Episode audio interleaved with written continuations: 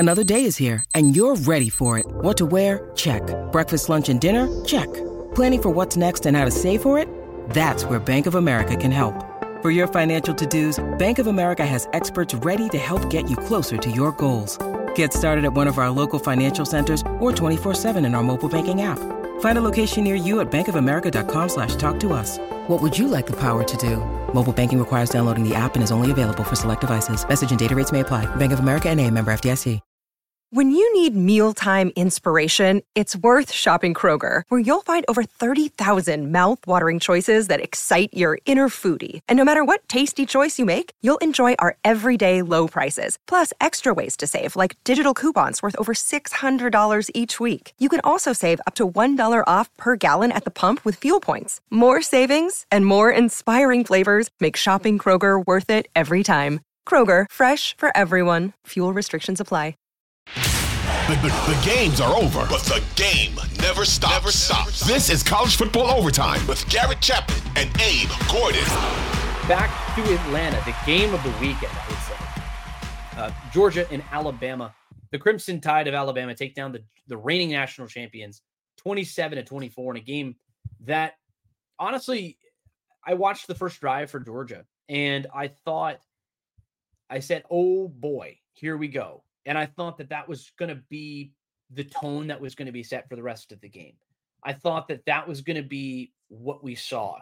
And because they just sort of walked down the field. They tripped down the field after a quick 3 and out that they kind of shut down Jalen Milroe. And then all of a sudden, they couldn't do anything on offense. They have a 3 and out, and they punt. They 3 and out, and they punt. Then you have the 13-play drive where it looked like they were finally putting pieces back together. Then you have the penalty, and then you miss a field goal. And then all of a sudden, it's the end of the half, and you're down 17-7.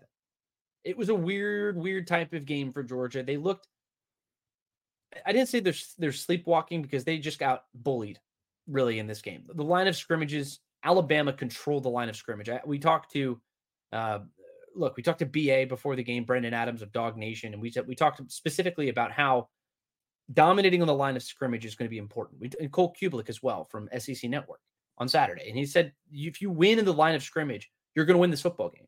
And that's the biggest thing. And that's consistently been the biggest factor in this game. Everyone talks about Bryce Young and Stetson Bennett and all of the quarterbacks and all the great players who have come through this program, both of these programs. But it's the trenches that really define this game. They really always have. And Alabama dominated Georgia in the trenches on Saturday. And that was pretty evident after the first drive. They were getting a push on the offensive line. And then the defensive line, I don't think that they ever sent pressure. But they were containing the Georgia rushing attack with just 4 guys. And at the end of the day, that comes down to the secondary that's willing to tackle. It comes down to guys who are doing their job and dominating gap assignments. They held Georgia to 78 rushing yards on this game. And if you told me that before the game, that's a stat that you can take that to the bank, because Georgia's not winning that football game if they run for only 78 yards. Kendall Milton was shut down. Dejan Edwards was shut down. It was just a weird effort, a weird game if you're Georgia.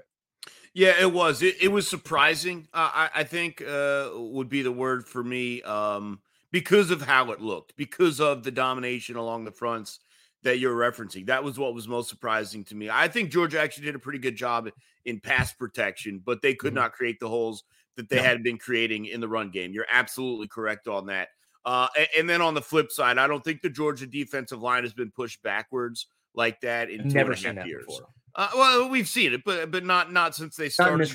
Not on this run. Right. It's been 2 years since they've been moved off that line, and first contact for running backs are coming multiple yards down the field. There's no doubt about that.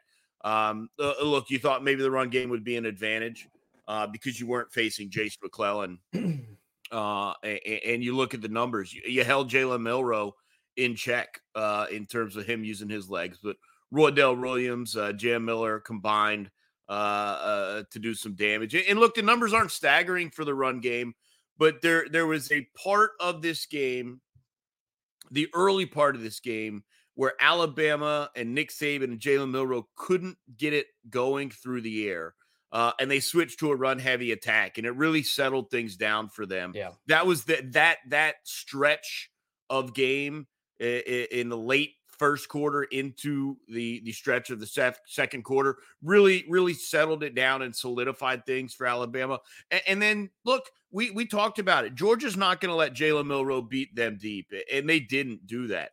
What we didn't expect was Jalen Milroe to settle in and actually find some intermediate passing to do some real damage. Isaiah Bond was a big contributor.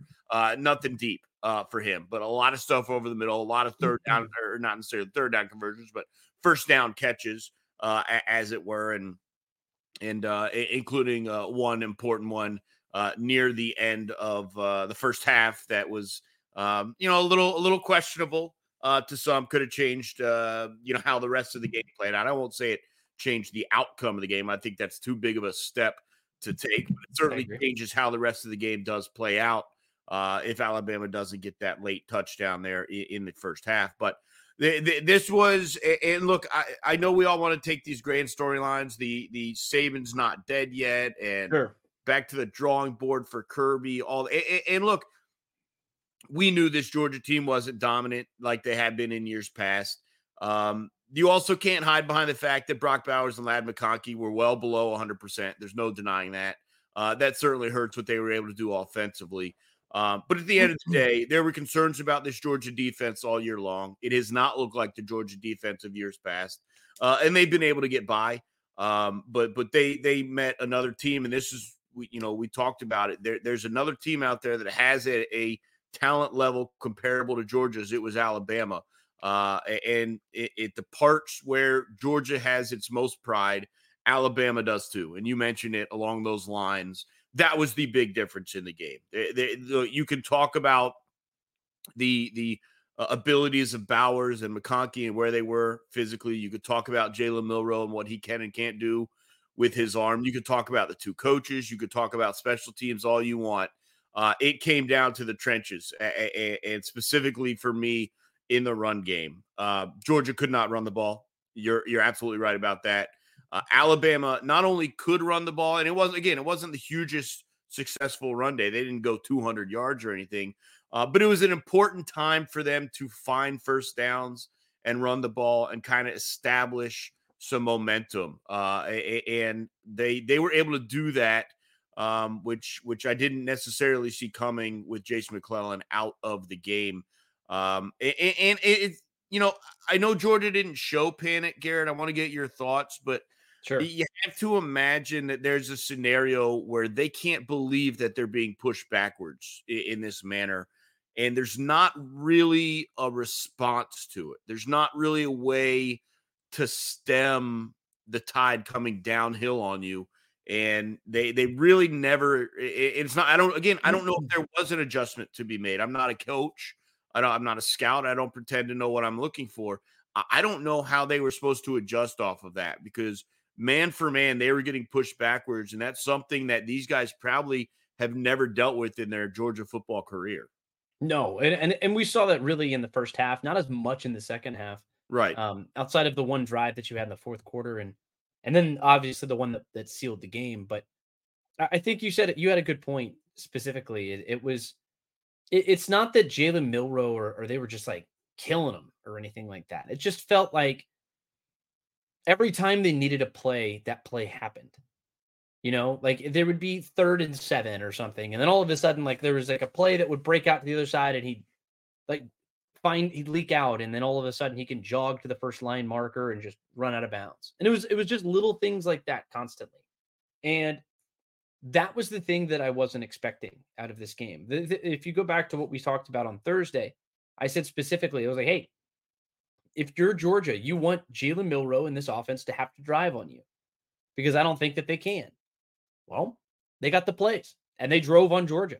And look, at the end of the day, Alabama won this game outright. They were the better football team on Saturday. And then I could tell probably by the end of like the midway through the third quarter, I was like, this game feels like it's, it felt like unless you got a turnover, it felt like they needed a play to happen. Yeah, I thought they had that play at the start of the fourth quarter where they had that big drive and Carson Beck drove them down the field, and then they they cut the deficit to 3. Mm-hmm. And I'm like, okay, this is it. All right, so they're back in the game.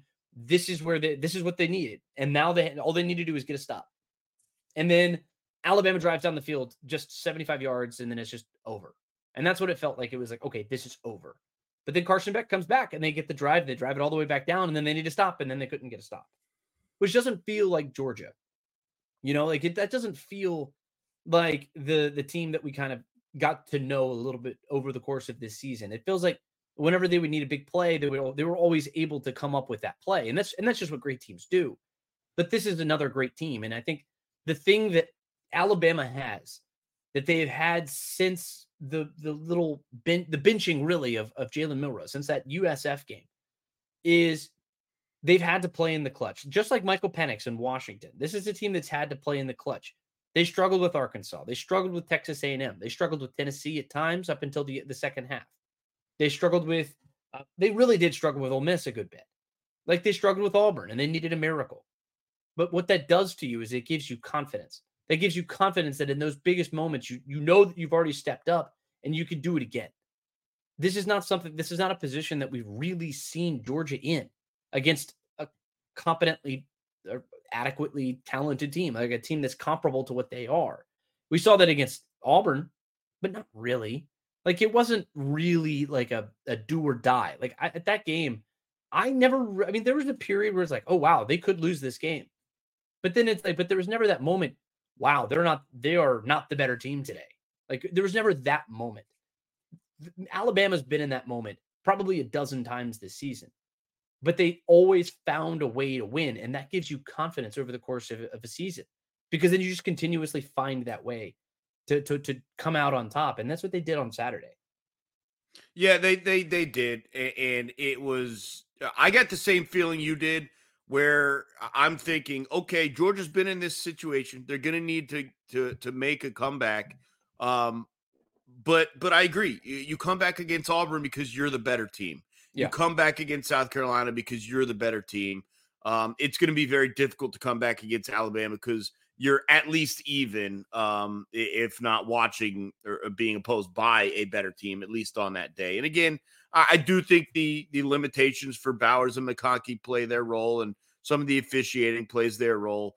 But at the end of the day, you just got out physical, and there was just no response to it. And look, obviously everyone knows it's no spoiler. UGA's not in the playoffs, but I think that's going to serve this experience for Alabama is going to serve them well in the playoffs, because they're going to need to be just as physical at least two more times. They're going to need to be very physical in this upcoming game against Michigan.